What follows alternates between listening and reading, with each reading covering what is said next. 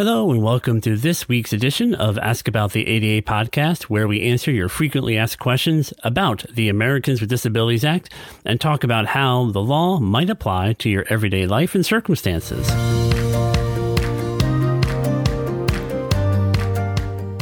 This week, we're going to answer two questions about service animals. One is going to be about the difference between a service animal and emotional support animal, while the other is going to talk about certification for service animals.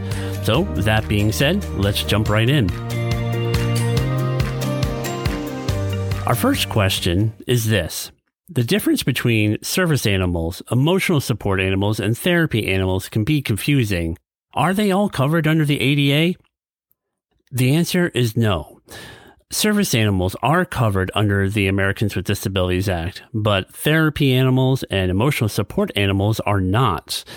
A service animal for the Americans with Disabilities Act is a dog or a possibly a miniature horse that is individually trained to perform a specific task for a person with a disability.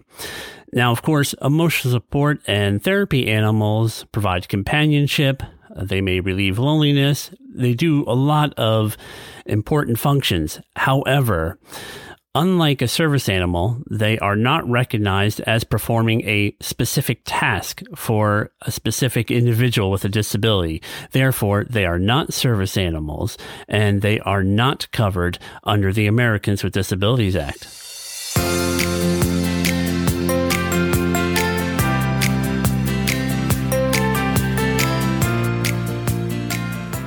And now let's look at our second question.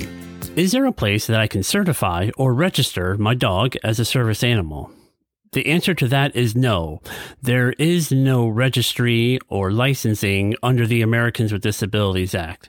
Now, a Google search, a look on Amazon, or really any search along the internet might turn up organizations that claim that they will register your dog as a service animal if you pay a fee, and they'll even provide you a vest or licenses. However, all of that has no legal weight. The Americans with Disabilities Act has no registry and there is no way to federally register a dog as a service animal.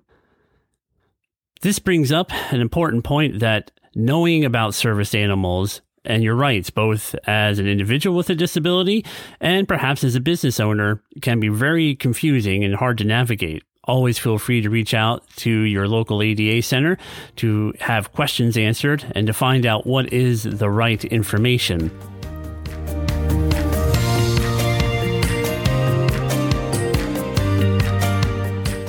And of course, thank you for joining us here on the Ask About the ADA podcast.